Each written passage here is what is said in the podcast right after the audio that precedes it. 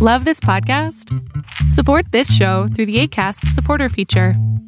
It's up to you how much you give, and there's no regular commitment. Just click the link in the show description to support now.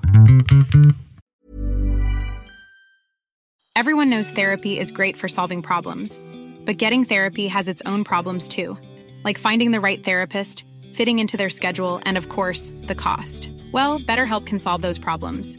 It's totally online and built around your schedule. It's surprisingly affordable too. Connect with a credentialed therapist by phone, video, or online chat, all from the comfort of your home. Visit betterhelp.com to learn more and save 10% on your first month. That's BetterHelp H E L P. Hey there, it's Michele Norris. I'm host of a podcast called Your Mama's Kitchen. When I travel, I'm usually looking for a way to find a taste of home when I'm not at home. And one of the things I love to do when I am at home is entertain. And Airbnb allows me to do that. When I was in California recently, I rented a house that had a great kitchen. And when we were sitting around the table, we we're all thinking, we're in someone else's house. Someone could be in all of our homes as well. If you have a home, but you're not always at home, you have an Airbnb. Your home might be worth more than you think. Find out how much at airbnb.com/slash host.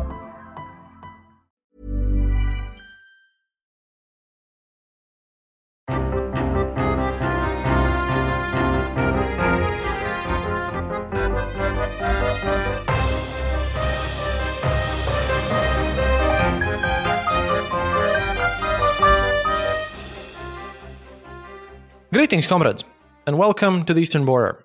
This time I have invited um, a random Irish guy, Zack Twinney, from one of the most amazing and largest and most important podcasts you should listen to when um, diplomacy fails, to talk about, well, the beginning of the war. Since I've gotten a lot of emails and, and requests to actually explain Igor Girkin's role in all of this, and that is very clearly tied, at least in his own mind, to how all this mess started. And, um, and also that there's a lot of myths about you know, NATO expansion, Minsk agreements, all that nonsense, and, and how this all ties in together.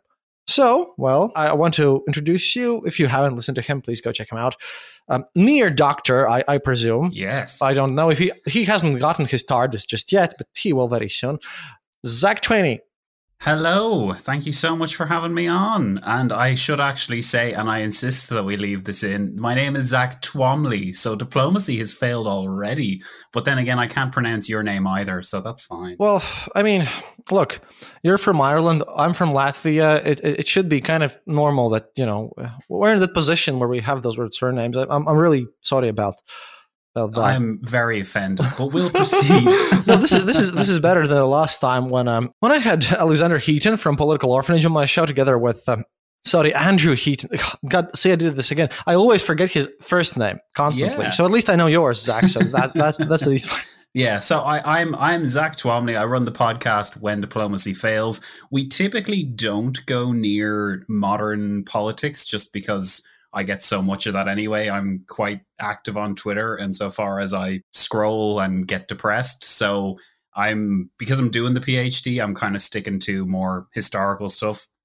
I've covered all sorts of historical conflicts and that kind of thing. 30 years war, I've been very interested in. I'm nearing the end of that. I covered the July crisis, the Korean War. I did this real long series on the Treaty of Versailles. If you want some myth busting on that. So yeah, I've been all over, but it's real nice to be here. I'm personally a Bismarck fanboy, but oh yes, you know, same.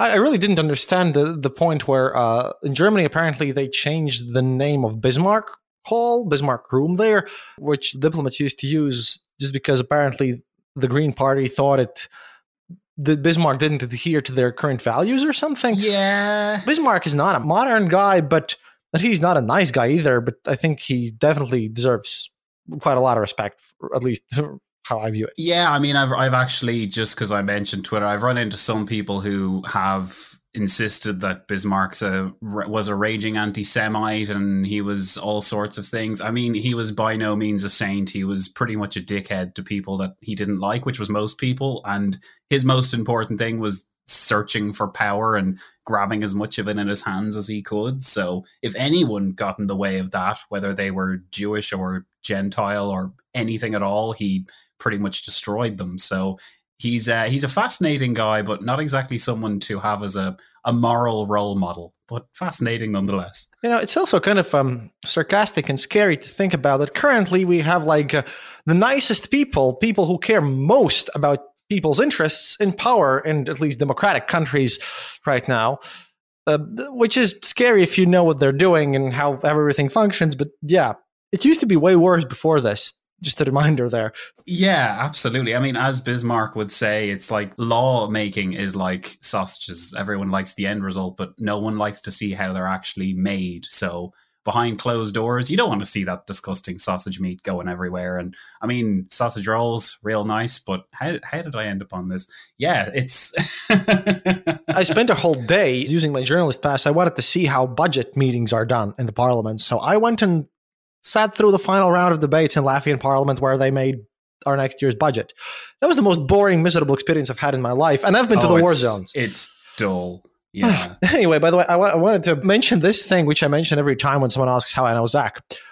Uh, we met in 2018 in, in Boston. We did. Yes, that was. We were great. the only two people from Europe in the whole Sound Education Conference. we were representing the EU. We were basically ambassadors. There was an after party and they just literally made us sit together because we are both from Europe. I remind you, yeah. he's from Ireland and I'm from Latvia. uh, we had plenty of things to talk about. Uh, um, I had some the potatoes, definitely. I suppose. yeah, lots of potatoes have that in common, anyway. Talking about potatoes and other vegetables, let's focus on Igor Girkin then. Okay, yes. How he likes to call himself Strelkov. He recently posted on Telegram that he is to blame for this whole, as he calls it, righteous patriotic war, that he's the instigator, and he claims the fact that he was up there as the first defense minister, as they call them, I suppose, in the Donetsk People's Republic. He also vehemently denies that he has mm. anything to do with the MH17, you know, catastrophe. Although that's been quite proven, yeah. and he is a war criminal. But then again, he has never been to Europe, and he uh, honestly believes that he, he believes some sort of Alex Jones version of how everything is here. And he also claims that he's been there and the person with guns aimed at, uh, at Crimean deputies who then voted to have the referendum. And that alone kind of, uh, I think, tosses out the argument that any Crimean referendum was honest because the reason to make it was made under gunpoint and then voting was under gunpoint. But yeah, you know, he claims that he's the central figure in all of this and he definitely has a role to play. But how would you rate him? Uh, almost Dr. Zack. I will not pronounce your surname. Sorry. you can be as rude as you like, by the way. I can remind you. Oh, okay. Well, uh, he is a grade A cunt, but that is besides the point. He's not exact. I mean, every time he pops up in my uh, field of consciousness, it's always about something bad that he's done. Now, you mentioned to me that in terms of like military affairs, he has a much better strategic mind than most, but then that wouldn't be all that hard. But those self professed republics, I mean, those are pretty much essential to why this is all happening because Putin's used them over and over again as justification. So he's kind of been in the center of things for a while, whether he actually played that bigger role or not. I mean, debatable, but he's certainly been difficult to get rid of. And if you've been looking at his telegram, then I'm sure he's dropped some very, uh, very fascinating nuggets for you to digest and scratch your head over. Well, he's recently made his um, club of pissed off patriots. I called it club of angry patriots, but uh, but it's it's most closely translated to pissed off because uh, he's together with a bunch of other guys who are kind of like him, who truly believe that now NATO is gonna instantly assault Russia and that they're fighting this patriotic war, and he's also a total monarchist. I think I think at one point, by the way, um, he mentioned in one of his interviews, just just at random, that he personally hates the Dutch. Oh, well, that's a random grudge to have, unless maybe you're no, no, no. And then his reason is that they uh, overthrew the rightful king of Spain, who ruled over them. He's he also manages somehow to be pro Habsburg, in this day and age. What an absolute soup of ideologies in that man. How does he stay upright? We have a thing where he's crying and hugging a rocket and being sad. We're selling t-shirts of that. And then he just came up with, with his stuff. But but about like beginning of the situation, um, it was it was 2014. And mm-hmm. well, once again, Mr. Yanukovych, their elected president, and because Ukraine is one of those bizarre situations where they're not a parliamentary republic and they're not also a presidential republic. Mm. Yanukovych basically decided to abandon any European integration and switch over to Russia, and then people went out to protest. Russia claims that Yanukovych was an honestly elected president, so this whole thing is a coup. Meanwhile, the people of Ukraine claim that, well, the parliament was elected and they remained in power, and this was some sort of a peaceful thingy. That's a bizarre situation, but um, of course, Russia losing interest in everything uh, was the kind of the major catalyst for, for example, the Crimean annexation. But there's a major question about, you know, how I see it, uh, and this is what I want to ask you here as an expert. On one hand, I've heard arguments that Putin needed to grab this Crimea to show some sort of a win because Russia was in a bit of an economical stump at that point. Mm. And the other argument is that uh, due to the fact that about 30% of Russian families have Ukrainian ties, if Ukraine would have joined like the EU and had actual growth of economy and more freedoms, then that would negatively impact Putin's own standing. You know, people would talk and stuff. Uh, so Putin needs Ukraine to be pro-Russian because of all this connection and a bunch of historical reasons as well, obviously, but it, it, was mostly because traditionally thought, at least here, like it was done to solve internal problems, at least the Crimean part. Sure. And then the separatists kind of just popped up as a continuation. What would you say about this? How, how do you see this?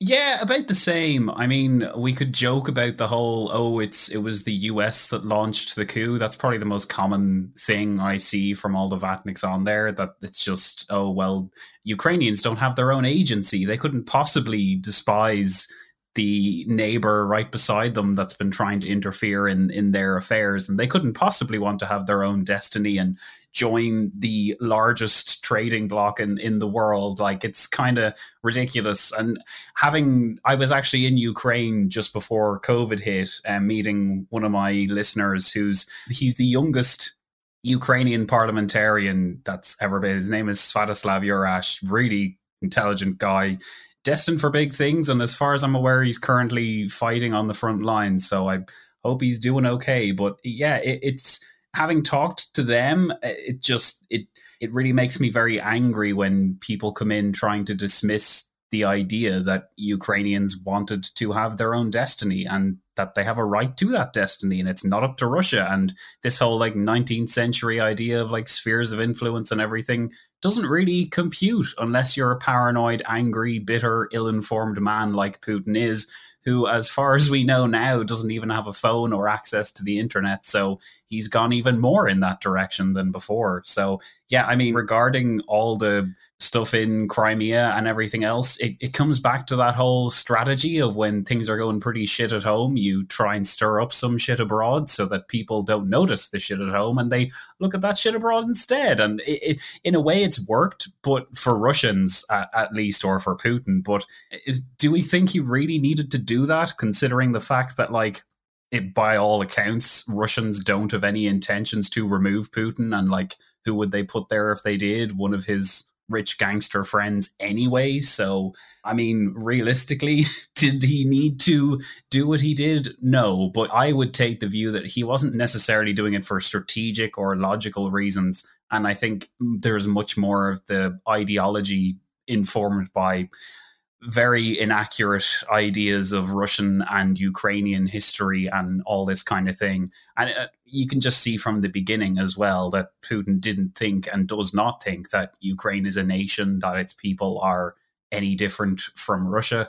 I mean, you'd think the existence of two different languages would make that pretty clear. And it just it, it frustrates me because it's so patently blatantly untrue but you can really get the measure of people when they trot out Putin's arguments to basically justify these horrendous barbaric acts that we thought were consigned to the 20th century. And yeah there's no justification. There's no real way to I- explain what he's done in from our own moral perspective or even from a, a sensible point of view. It's really coming down to how utterly deluded he is and that he's been allowed to be at the top of russia for so long and basically inflict that delusion on the Russian people. Interesting that you see the point of you know us having our own decisions to make. But you're from Ireland, and I'm from Latvia, and we're um we are both extremely lucky to live right next to an imperialistic, oppressive neighbor who's actively invaded us, conquered us, and you know tried to destroy our culture wholesale. Hmm, that's a nice thing, you know. Um, weirdly enough, Yep. the British have also taken over Riga for a bit historically. We had a bunch of British mayors. it's where, where haven't they been? Thing is, this is this is the argument that I see uh, in a lot of lot of cases. A lot of people just refuse to believe that people who come from smaller nations, I don't know, um, Should exist. I think it, should exist Yeah. that, that we have a that we have our own agency that we can actually you know decide something for our own. The argument that Latvia, for example, is run from the United States and all this stuff, it's constantly there. Yeah. And, and if those people would know anything about our parliament, they would know that you know these dumb fucks that we have elected can not take orders from anyone. That would be just awful. But um, Yeah. the whole but the whole situation is that again this 19th century mentality about spheres of influence and all this stuff and, and what should and shouldn't exist. I mean, how many revolutions more do we need to go through to make sure that everyone understands that no, you know, people have a right choose something and the, Yeah, i i- it's a good question, but I think unfortunately, like when this all started last year, I had a hope that Russians would take matters into their own hands and do a 1917 on the whole thing again, but it just doesn't seem to be going that way at all. And in a way, that's history repeating itself. I don't want to make comparisons to the Nazis because the Nazis were the Nazis, but it is very reminiscent of that era where not just like like the Germans, there was that strong amount of people who genuinely believed in Hitler and everything else. But there was also a sizable contingent who were terrified and had seen people being shot and taken away and everything else. And I think that's really playing out in Russia now. See, see, Putin's been working on this apathy mode. He's been oh, actively yeah. encouraging people to not go to elections to be ap- as apathetic as humanly possible.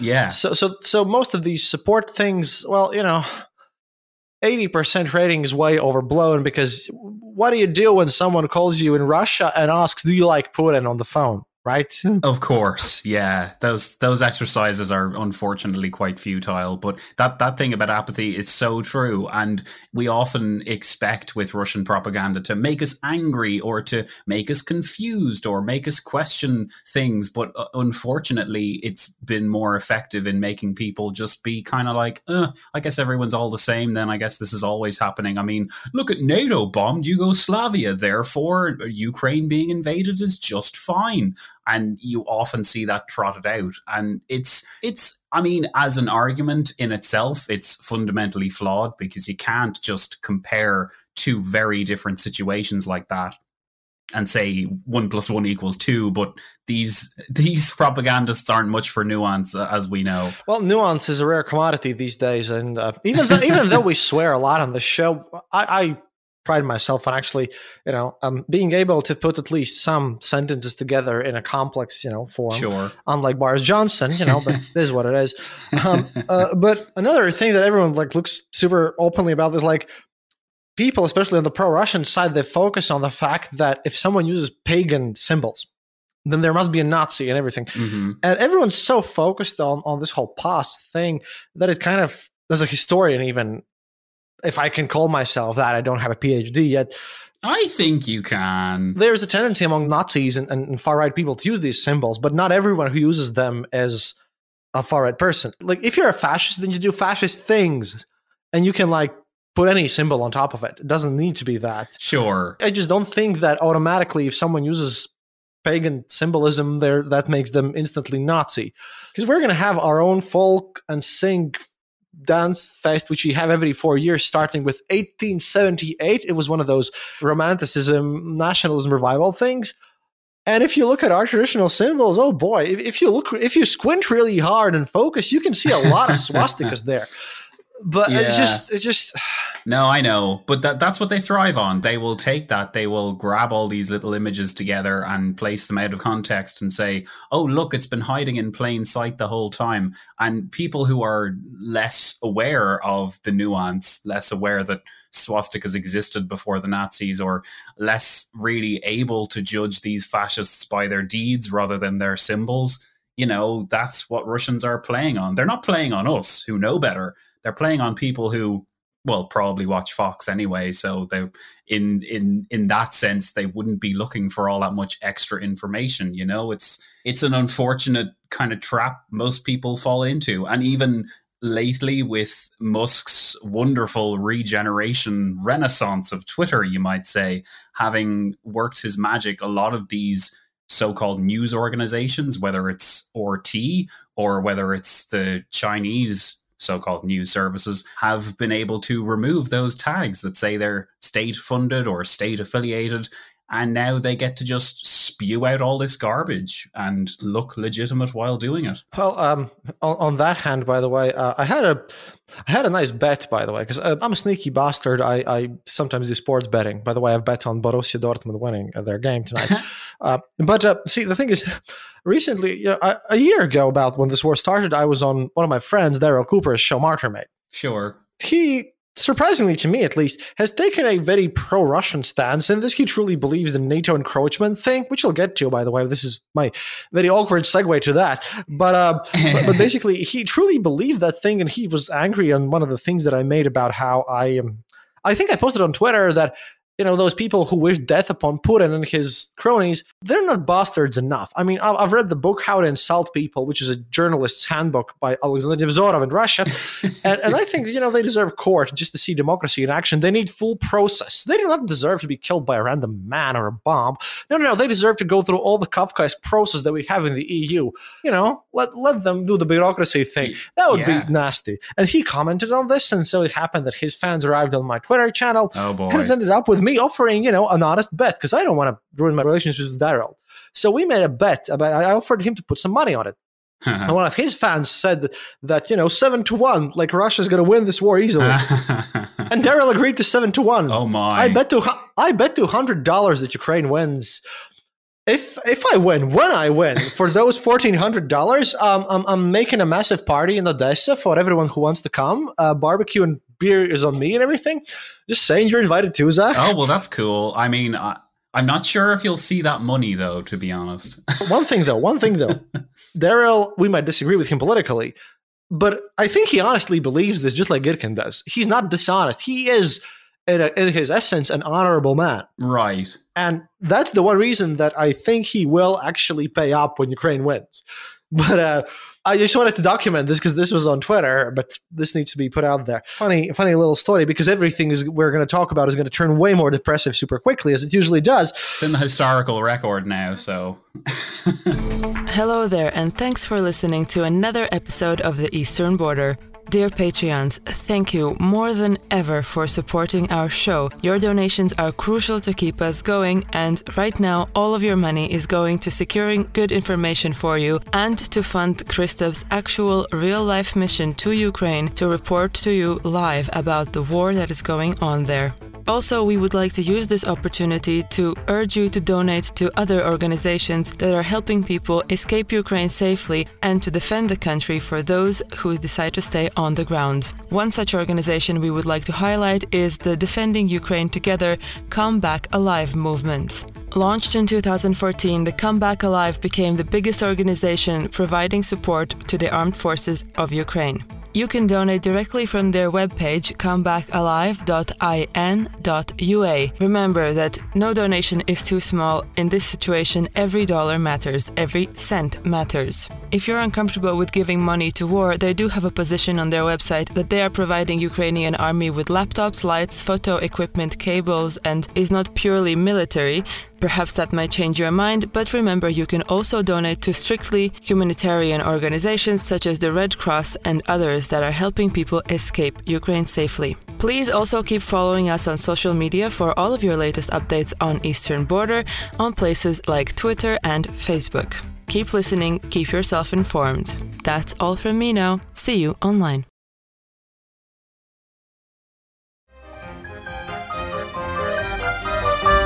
No, no, that, that was also on Twitter. was just NATO expansion thing. Yeah. Oh boy. I, I personally thought that after Finland and Sweden decided to join NATO, and, and, Putin just just openly stated that, oh no no, you know that's that's nothing. It's fine. They can do whatever they want. Doesn't matter. I mean, it doesn't matter that you can literally put nukes of like you know, uh, basically three kilometers, maybe five kilometers from St. Petersburg. Who cares? I, I think the very fact that they joined in somehow just for me it completely bashed the whole stupid argument about oh NATO expansion bad. Yeah. Apparently didn't. Apparently Ukraine is special in some way. For one, my, my argument here is and again, I will just I, I, want you to go elaborate and deep on this because you're the expert here, uh, comrade uh, comrade Zack. Uh, so so mm, you, you, can at least act like one for a bit. Yeah. but but see, my argument is like this: if NATO would actually want to attack Russia, right? Yeah. This would be the perfect moment to do it. Mm-hmm. Like like like they're busy. And I don't even think the, the nuclear arsenal. I have many, many reasons to think that that it just won't fire anyways because of how the Soviet mentality and all this stuff. But that's that's listen to Eastern Border for more news of that. But um, I just think that if if NATO actually wanted to ex- destroy Russia and attack, when else and, and grab Japan in as well, uh, it isn't happening. And that with with yeah. Finland joining NATO? I don't know. Which kind of exposes the whole thing. I mean, the most aggressive defensive alliance in history. Oh no, but what about all the yeah, what about this is the dumbest excuse ever, by the way. But uh just how do you see NATO expansion and you, Mr. Diplomacy guy, because I've read arguments from all the sides.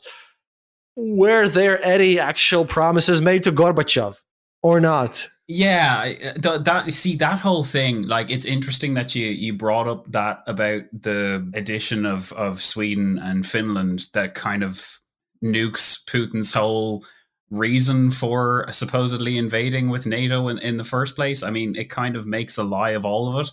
And in the midst of those two countries joining and the significance of it, I think that fact wasn't played up enough because he got serious mileage. And a lot of the people who gave him that mileage and pushed those propagandist talking points around, I mean, he got way too much mileage out of that to the point that people don't even know really what NATO is or how it works or its history or its involvement. And then they trot out that whole like Gorbachev thing. I mean, t- two points on that one of them is a kind of factual, the other one a bit more legalistic. But the first point is, I mean, as far as Gorbachev's concerned, this was not discussed in this meeting where Putin supposedly said it happened. And in the second, more legalistic point, the agreement, if it can even be called that, because you can't promise things that are going to happen in the future with sovereign independent countries. The agreement was made with the USSR, which no longer existed. So, and yeah, you could call that a more tenuous legal argument, but that is exactly the kind of level of like I suppose law you could you could point to if you were Russian and say, well, these rules no longer apply anymore. We just saw the I believe the Chinese ambassador to France saying that the, according to international law, up until very recently, the Baltic states and the former Soviet states weren't in like legal international in, entities. They they didn't have a they didn't have a, a right to exist in that sense. There there is a lot to unpack here, and really you kind of have to start with the fact of what NATO is and despite some interventions, most of all in Yugoslavia, where people always talk about NATO bombing Bosnian towns and people died and everything, conveniently leaving out the fact that like Serbs were literally committing genocide against their neighboring countries, particularly Muslims and that kind of thing. So just, just Google Srebrenica. Just Google that. Yeah, exactly. I the, the name escaped me, and I always pronounced it wrong anyway. So yeah, g- Google that, and it, it, it will shock you because that is never mentioned. NATO's response was heavy in response to a really deplorable person who was. And just because, uh, for unknown reasons, I'm super popular in, in Netherlands and Romania, that's also the one case where the Dutch were complete dicks. in in Yugoslavia. In Srebrenica specifically, yes. Okay. Oh, I didn't. They did a lot of very stupid things because they were afraid of the Serbs and. Uh, yeah, just let's just say if you're Dutch, then you probably shouldn't visit Bosnia anytime soon. Just saying. Go to Croatia instead. oh, let's not make Yugoslav jokes. I still want to go there and still live. You know. no fair. And I'm not kidding. I mean, if you if you don't know if you don't know anything about the situation in Yugoslavia, it's not that the war has ended. it's that as soon as United Nations peacekeeping forces leave, they're not even going to wait for the next day to start shooting each other. They're going to pick up the guns and start restart the war that instant. And that's not a joke. I've been to Sarajevo in Bosnia. I've been to Srebrenica. I've been to Serbia. The sheer hatred they, they share for each other is to bizarre levels.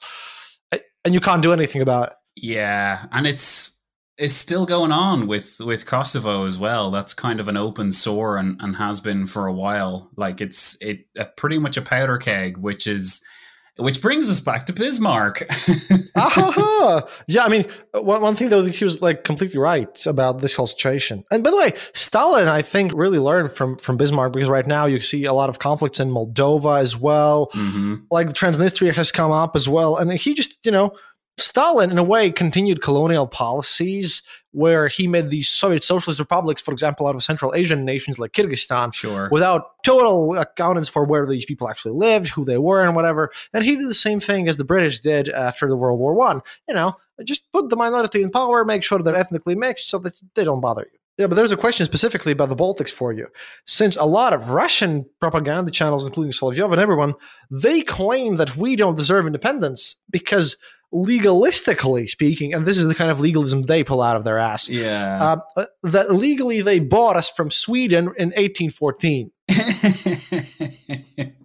oh God! I, I, have a master's in history, and I, I, I what the fuck, Russia? Yeah. But if you have anything to say about this, please, you have probably studied and looked at the, the, the Great Northern War and, and expansions of Catherine the Great and all this even more than I have. So please. Oh, well, I mean, well, you have to go all the way back to the Grand Duchy of Novgorod to apparently. Oh, yeah. Let's, let's do, let's, let's do that. This is the one chance when we can do this.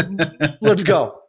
Oh no! I mean, what, my point is these these things like pointing to international like these agreements from two or three or four centuries ago believe it or not these things are superseded by more recent agreements and legal treaties. who would have thought I know. Imagine that, especially when they're signed in front of all of the United Nations and agreed to be respected. And and when those previous nations were made by absolute monarchies with no, you know, um, actual sovereignty from the people. Yeah. And now we have literally, you know, Sweden from right now and Sweden 200 years ago is not the same political entity.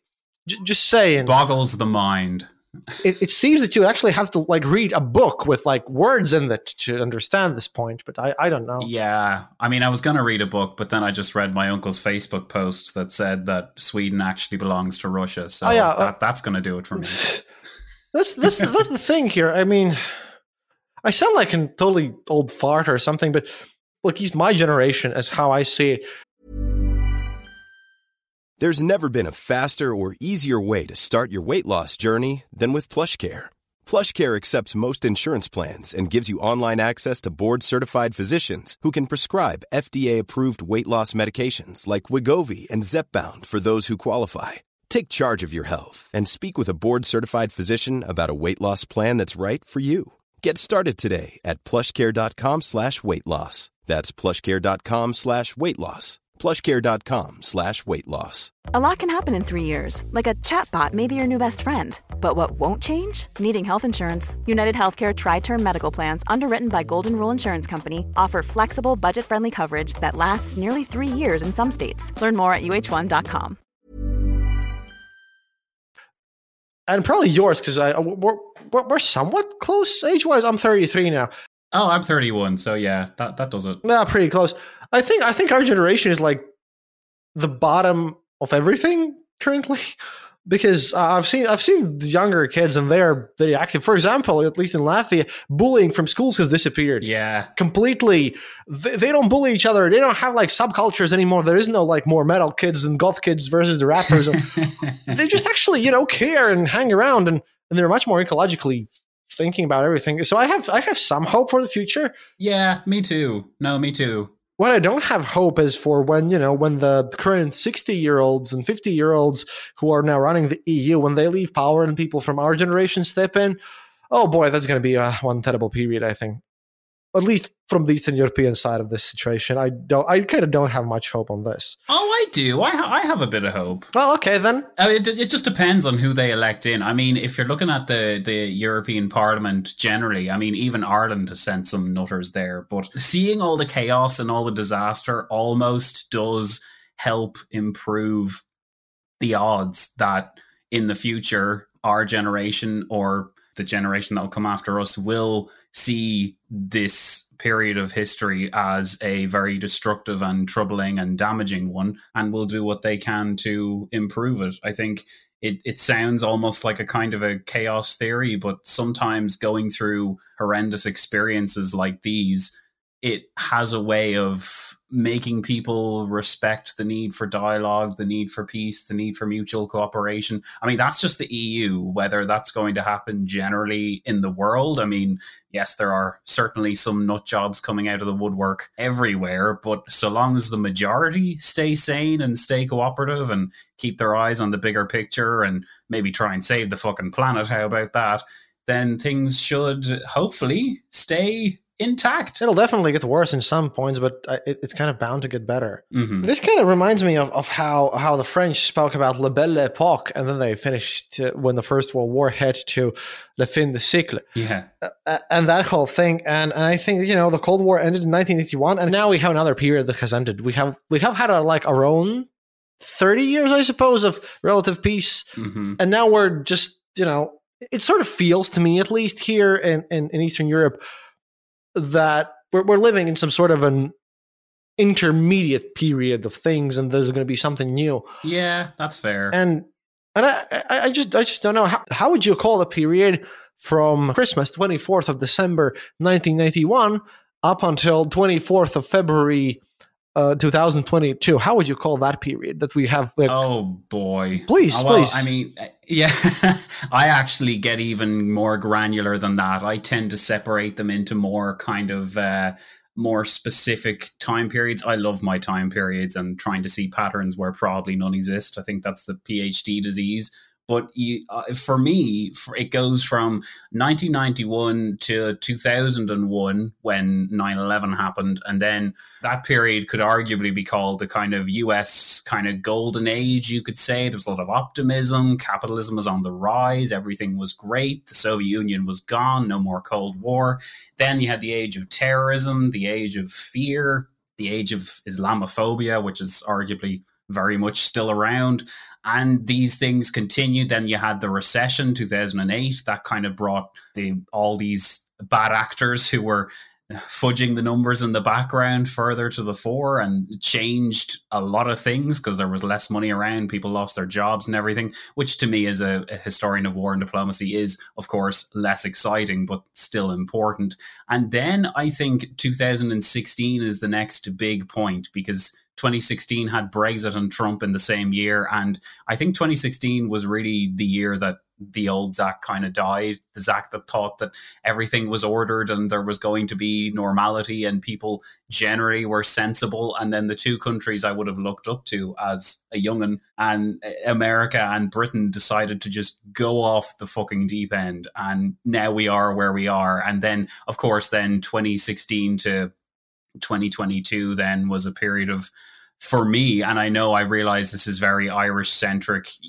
far away from actual front look, look. lines but we don't get Irish centric stuff ever. Okay, I think I think I think we can do that. I mean, on this show at this current podcast, we, we can focus on, on on the smaller nations. You know, you should rename your podcast the Irish Border. There's loads to talk about.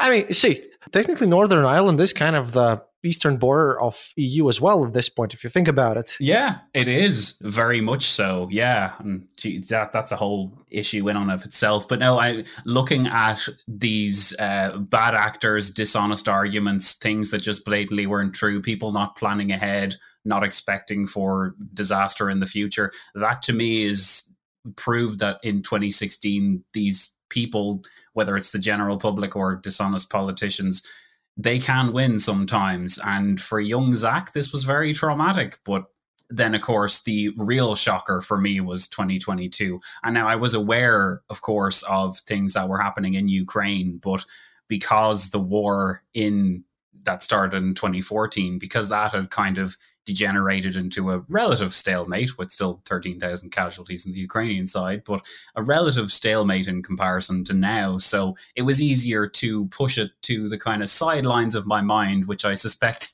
many people in Europe and the United States, etc., did as well, judging by how surprised and shocked they were at what happened in February 2022. But yeah, the, this era we're living in now, it's a whole new ball game. Things are much more different now, and even comparing the rhetoric and the discourse in the public sphere from February 22 to 21 the previous year, just look at how people thought of NATO, like how they thought of the European Union's military potential, how they thought of like national identity in countries that had Russian speaking populations. Everything's different now. And it's just it's very difficult to see what the end game is here. I mean, the actual likelihood of Russia winning is, in my mind, infinitesimally small unless something dramatic happens, like Arman Girkin gets promoted to the tippy tip top.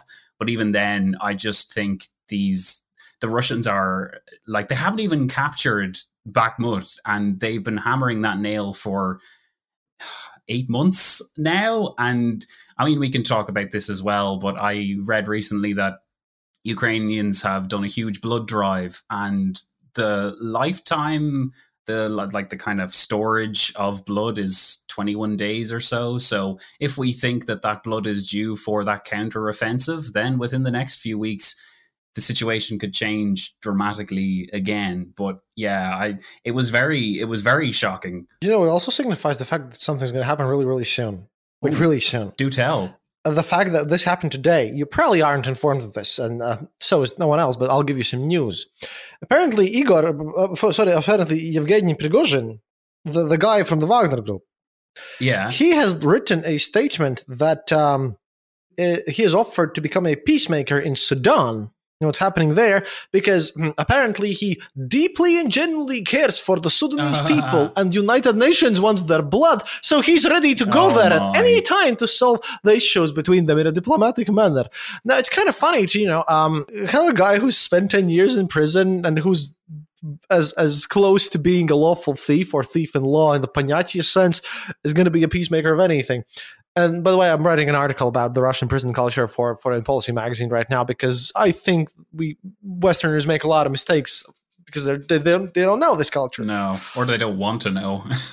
One of the things I mentioned there is the fact that on April the 9th, there was like this um, this article where Prigozhin stated that he does not mix in the Wagner group uh, like the lower prison case, the Petukhs with the, the standard ones, the Mujiks, because that would lower morale and destroy everything. And now they do it in the Russian regular army when they recruit them. Mm-hmm. And, and that was just ignored by Institute for Study of War, for example, by the UPI, and like everyone. Just no one mentioned this because apparently they a don't speak Russian, don't know what's happening, and they just saw this and they was like, "What the hell is this? What is a rooster? What does it do?" So yeah, I'm, I'm working on an article about that because oh boy, apparently it's kind of weird to not to know a major part of Eastern European slash Soviet post Soviet culture and just do this stuff. But but yeah, if Prigozhin now in an external order wants to just go to Sudan and be the peacemaker there, I think the going is going to get really hot very soon, though. Yeah. It, do you think he's being pushed out, or do you think he's trying to find a way out himself? Maybe he's very nervous of that window. Oh, the answer is yes. Okay. Uh, to both, because um, he's definitely being pushed out. I think. I always think about how this is going to look at the peace deal because currently, for me, it looks like the Russian lower colonels and stuff like that. They're kind of you know drawing everything out and just you know let's fight this war, artillery and whatever, and see what happens in the end.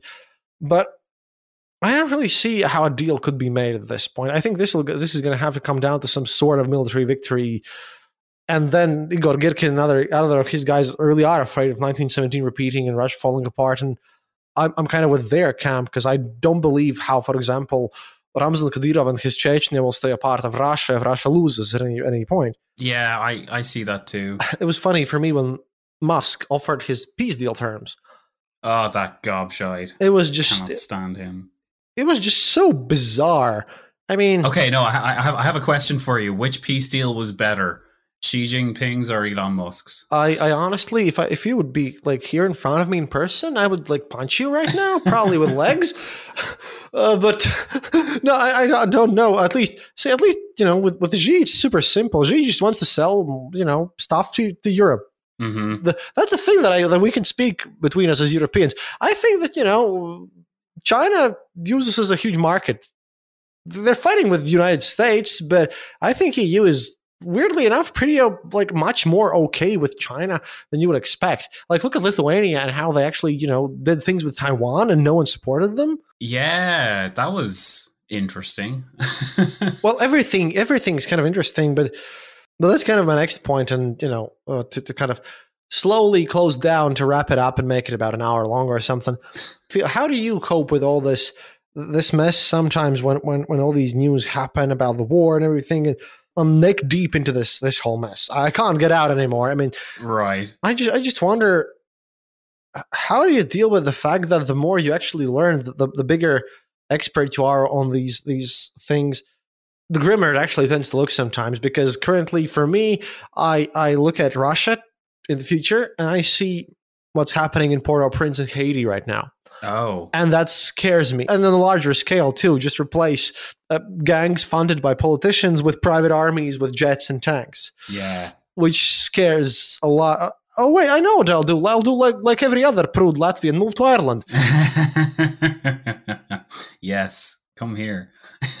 which is which is kind of funny because uh, Zack knows, but when we joined the EU, uh, a lot of Latvians moved to Ireland. Just well, it was a thing for a while. Oh no, uh, Ireland for a while was the place to be, and then everything went down the toilet because yeah, Irish politicians had been a little bit dishonest about how rich the country actually was, and yeah, we're kind of still recovering from that in a way.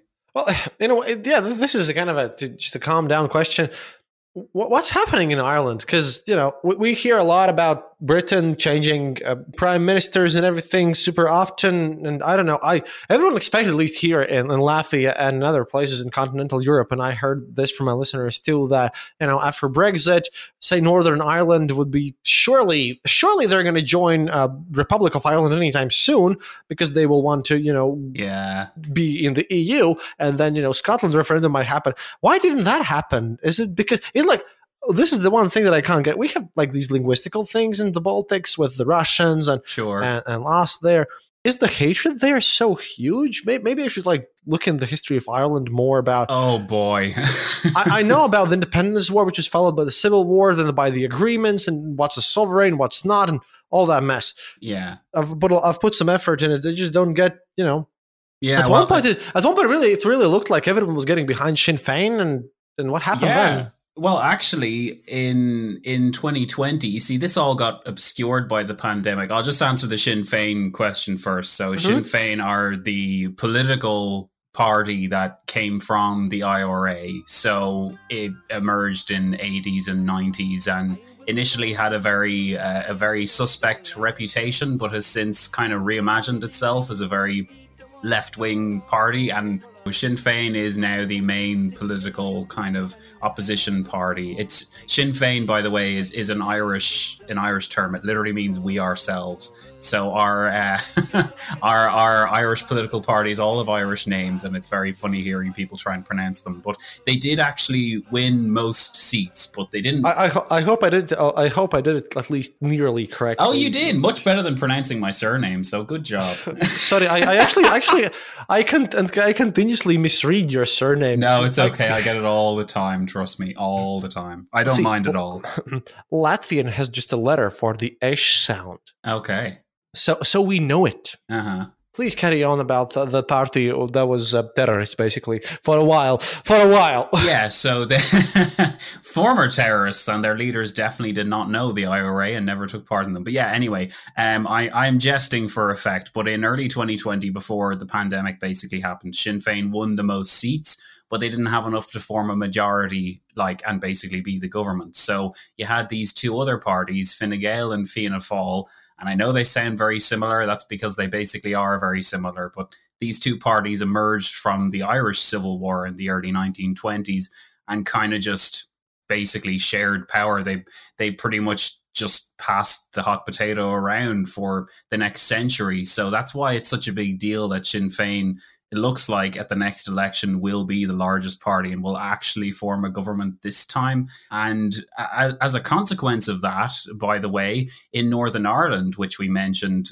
in that actual political situation, Sinn Féin in the most recent elections won the majority of the seats. And as a consequence of that, for the first time ever in Northern Ireland's history, you have a Sinn Féin candidate who is going to be the first minister of Northern Ireland, and the unionist is going to be his or her deputy, depending on who Sinn Féin choose. So it, will likely be Michelle O'Neill who's running the running things there, and then down south you could have a situation where Sinn Féin is in power and leading at both parts of the island. And now Sinn Féin wants unification, but judging by the situation in Northern Ireland now, it's it's going to be pretty tricky because we haven't had power sharing in Northern Ireland for nearly a year or even more than a year because the Unionists insist, despite pushing for Brexit and despite saying they knew what they wanted with Brexit, Unionists insist that the latest compromise deal, the so called Windsor Framework, which basically keeps Northern Ireland in the EU customs union and single market, while also still connecting it to Britain and having a very minimal amount of checks and and balances and that kind of thing at the at the Irish Sea. Uh, unionists insist that they're not satisfied with this arrangement because it takes them out of the European Union, but that's or it takes them out of the United Kingdom, rather, I should say. And obviously, being unionists, they don't want that. But the problem with that is the reason why Northern Ireland is constantly talked about when people talk about Brexit is because if you're going to not do that, then you're going to have to find some way to distinguish if Northern Ireland wants to stay in the United Kingdom and then Ireland itself is in the EU. How are you going to police a border, especially when during the Troubles, the conflict that basically raged during the 60s, 70s, 80s. side note, the Troubles is such a British way how to put the whole thing. I mean, if, if you say, oh, uh, we had the Troubles, it says nothing about the whole.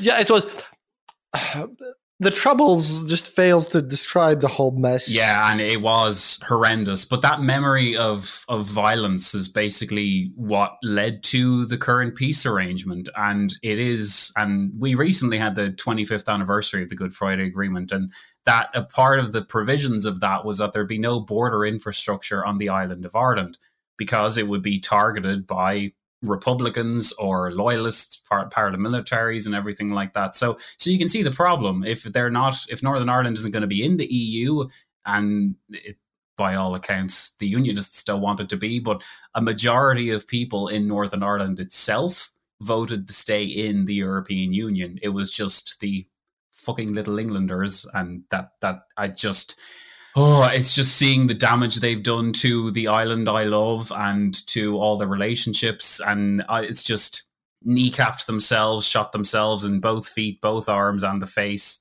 at the very end of it. It's just it it, it it's maddening to see them still having gotten Brexit done, supposedly not being able to fix it. But that's why everyone talks about when they're talking about Brexit. That's why they talk about Northern Ireland, because that was the single biggest issue. Because people were asking during the referendum, well, how do you solve Northern Ireland then if you want to take the United Kingdom out of the EU? What are you going to do about that area? And they were very vague, Brexiteers were, about the actual plans for that. And they continued to be vague when Britain left the EU and I mean, I had to teach this in, I had to lecture about this in university. So I had to teach myself all about this kind of thing and how the European Union works and all that jazz. And I had to learn, like, uh, this has gone through three different stages. We had the backstop, we had oh what's that other one called well the most recent one's the windsor framework but there was a, a, second one you see this is the problem it's such a it's such a difficult problem to solve and the british basically created it by doing brexit and not planning ahead to the point that it flummoxed the actual conservative party and they have had five prime ministers since 2016 as a result of this so it is it's a disaster, and I don't th- I don't see, unfortunately, I don't see how Britain is going to join the EU in maybe in a generation or something, but a complete. I, I haven't seen the British do something this stupid since the Suez Crisis, and that was in 1956. So, and at least then it wasn't a referendum; it was Anthony Eden having a mad one. So uh, in this case, in 2016, it just I like like, like I, I will from now on use the Anthony Eden did a mad one as the official description of what happened there. Yes, great. that's literally what happened. Yes, um, but yeah, it, it, just and I and I realize I'm deteriorating into barely coherent ranting, but it just makes me so angry because it was so irresponsible. That is normal on this show. I mean, at this point, I think if we don't if we don't devolve into incoherent rambling, people are going to call me and ask uh, if I have been like you know held prisoner by Russians. not today, guys. Not today. I've, I've been in, I've been in a Russian prison for ten days at one point, oh, but that was for different reasons. God. That was after we met, by the way. It was like in, in 2020 when I was in my like Ludza, little border town next to Russia, and I just you know was was going across the border all the time as um, you know as correspondents do. You know, cooperating between small towns sure. across the border. And at one point, like I had started my show, and um, well, uh, I just got detained because apparently my visa wasn't legal and whatnot, whatnot. It was just you know a bit of a bit of unfun, kind of mm, as as you say the troubles. I will say the little the little unpleasantness, the minor inconvenience. Yes, it is. It is. It is what it is. This is kind of which is kind of why why why I think you know a lot of people complain about all this all this mess and if you look at, for example, the demographics, and this is a bit of EU politics, Baltics have disastrous demographical growth. Mm-hmm. The problem is that, um, yeah, we've hit the point where we, we our birth rate is declining, like in all advanced economies. But we also never had the boom after World War II because we have we've had so many wars and we're, we have been sent to gulags and shot and murdered all the time that we just we just skipped the boom part. We went straight down to declining birth rates. Always fun. Well, Russia's Russia's the same problem, even worse. Yes, uh, yes, exactly. And I'm thinking about what's going to happen with Ukraine as well. Since I don't know, if you're a Western European, I would actually kind of worry about uh, Ukrainian women and Russian women. I mean, mail order brides used to be a joke. That won't be a joke anymore. Yeah. We're we're going to see a population like like currently. By the way, in Latvia, we have. Uh, we still have the disbalance from World War II and everything. We have 54% women Huh. Wow. We have more women than men. Yeah. Yeah. So you have the pick of the bunch. 65% of businesses are owned by women in Latvia. Ah, oh, well, I can imagine they're far more successful than in that Well, case. I mean, th- they survived. They they survived and that's about it. And like if you look at demographics, then yeah, Ukraine and Russia is going to have like Ukraine did not need this and everything and it's pretty bad. Well, uh, on the bright side, the land prices are probably going to go down. It's because of the landmines, though. But you know, you have to take the good with the bad, I suppose. I, I had a really good conversation with uh, Dr. Jennifer Sciubba, who's an expert on demographics and all that kind of thing. Wrote a book about the world's population seemingly growing endlessly, but actually, it's more nuanced than you think. And Uh, whether it's caused by low birth rates just from domestic factors, it is a real issue. And even we see China's population flatlining too. And I mean, the Brexiteers don't want to hear it. The Republicans definitely don't want to hear it. But the solution is immigration, particularly with the problems being caused by climate change and everything in all a large part of Africa. Like incredibly, in Nigeria, you have the largest the largest youth population, like I can't remember the exact numbers, but it's something like by 2050. Now, the I can't just throw out empty statistics because I looked at your reviews before I came on, and a lot of people are like, "He just he just makes shit up," and I'm like, "Yeah, that's that's a bot." But I, I don't want to contribute to that. So it, basically, look it up. Nigeria's population is is mostly young and growing exponentially. So to make up for the shortfall in our own countries, we will and to pay for our pensions and everything like that, we will have to rely on those countries to actually bolster us up. And the racists will not like it. But you know what? There's a racist party seemingly everywhere. We have the Ireland is full crowd, even though if you've ever gotten a bus anywhere in Ireland, you can see it's plainly not full. I mean, 8 million people used to live on this island before the famine came along, and now only about six people do if you include people in Northern Ireland. So it's just it's just ridiculous. So these are solutions that need to be seriously thought about. But for Russia, I don't know if it doesn't collapse into all its little independent republics. If there's not a kind of Haiti type situation, it's just very difficult to imagine what's going to happen next, especially if the war continues to go so disastrously bad for them. Well, about my reviews, by the way, I, I haven't checked them in a while because since I, I think I'm still sitting pretty high at like 4.7 or something. Uh, the bots are trying though. Oh no, they're st- they're still high. Yeah. At one Yeah. point, I understood that the, the bots are trying really hard. They're definitely trying. they have turned their money somehow, and I just stopped caring at one point. It, do- it doesn't matter all that much. But I don't know. That, that's just understand after so many years of podcasting. I mean, look, Zack, we met in 2018 and we both were podcasters back then. For how long have been have we been doing this? Man, we're old now. Yeah, I did 2012. May 2012 is when I started. Oh, uh, 2014 for me. Wow. Aha. It just makes me think about how you know we're we're we're the old wise old people right now, and someone thinks that we're you know they're getting some actual advice from this show. Oh, by no no, l- l- listen to someone smarter. Although at this point, hey, um, it's not that many people that they you actually can go to because we've been working and stuff. I don't know this kind of Ukraine situation. At least uh, to, to wrap this up, then you'll have to do a nice plug for your show and a good, goodbye note and everything. I think that this this war really matters not only to Ukrainians but also to us. Like in in every European country, which is like not France or Germany or UK and everything, because hmm when when you come from a smaller country, I think you kind of feel it on an emotional level. You have a different empathy for the Ukrainian struggle Yeah. because what's happening is their larger neighbor is trying to destroy their sovereignty. Now, raise your hand if you come from a country where this has happened to you before, and now that causes probably some major issue in your country still until to this day. Hello there. I, I, my hands up. Hi, I'm Irish and I'm speaking English. This, by the way, is one thing that I kind of take There really huge pride of because when I was growing up, it kind of seemed stupid to me to actually care about all these, you know, Latvian national things and singing dance festivals. But you know, when you when you grow older, you kind of understand that it's kind of a miracle that in a nation Mm. of two million people that we're still there. We don't all speak Russian. That we exist, and it's yeah, it's crazy. Yeah. And Despite their efforts. what I what I would like you know push down as the final final message of all the situation here from all of our conversation that's been way too long with a lot of swear words and a bunch of side notes but whatever um, is that you know what if you think that people in smaller countries don't have any agency um well come over here and let me beat you up i mean please you're welcome because that's the one thing that I hate the most. Like, look at Zack; he's literally controlled by the CIA, obviously, right? I mean, this is just. Yes. And I've been accused of that. Oh yeah, me too. By the way, from the, from the KGB It's as so well. dumb. Oh, yet Yeah. another thing that we have in I can't common: wait to see those.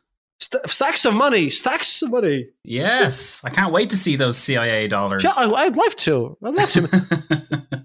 if you if you had something to add at the end of this, because yeah. Thankfully, we didn't go down the super depressing route because I don't want to see. I recently made an episode about the atrocities reported from Kherson because uh, an Italian newspaper, La Repubblica, reported uh, basically the materials that their investigators had given to the the Hague and published them. And I made a whole episode about um, just about Russian atrocities in this war That's heavy. and I just try to avoid this as much as I can because that involved things so bad. I, I, I, yeah. This is why I try to keep it as, as at least a bit optimistic. That's fair. If you have any like um last words before we explode your whole country, comrade, I'm just joking, man. We we have to do we we have to do the smaller countries diplomacy thing. But but please uh, tell tell people about your show and something about yourself. And and uh, well, I know all this stuff, but but please go on. yeah, sure. Uh, thanks so much for having me on. And my name is Zack Twamley. I am soon to be Dr. Zack, and I am doing When Diplomacy Fails podcast and have been doing it since May 2012.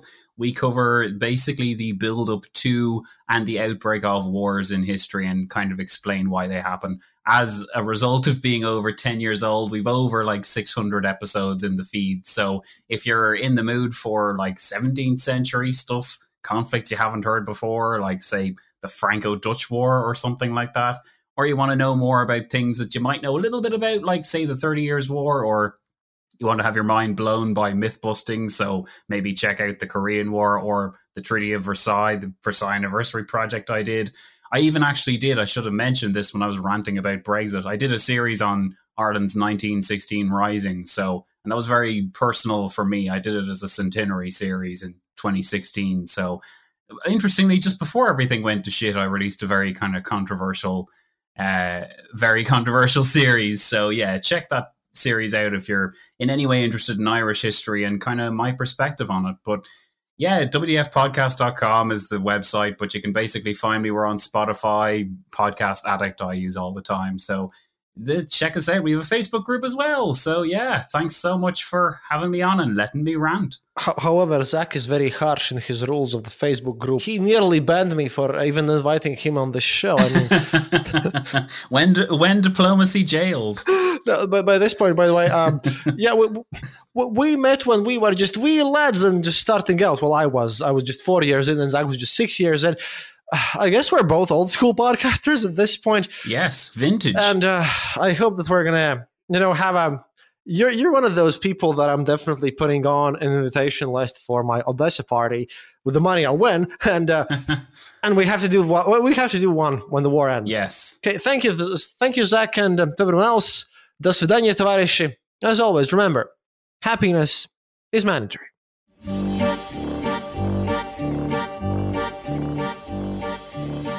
Thank you for listening to the Eastern Border Show. If you have any questions or comments, go to our website, theeasternborder.lv, and leave a comment there. Or email us at theeasternborder at gmail.com. We'll be sure to answer. You can also follow us on social media and contact us there. If you enjoyed this episode, then leave us a review on Apple Podcasts and tell your friends about us. It really helps us grow the show. And remember, happiness is mandatory.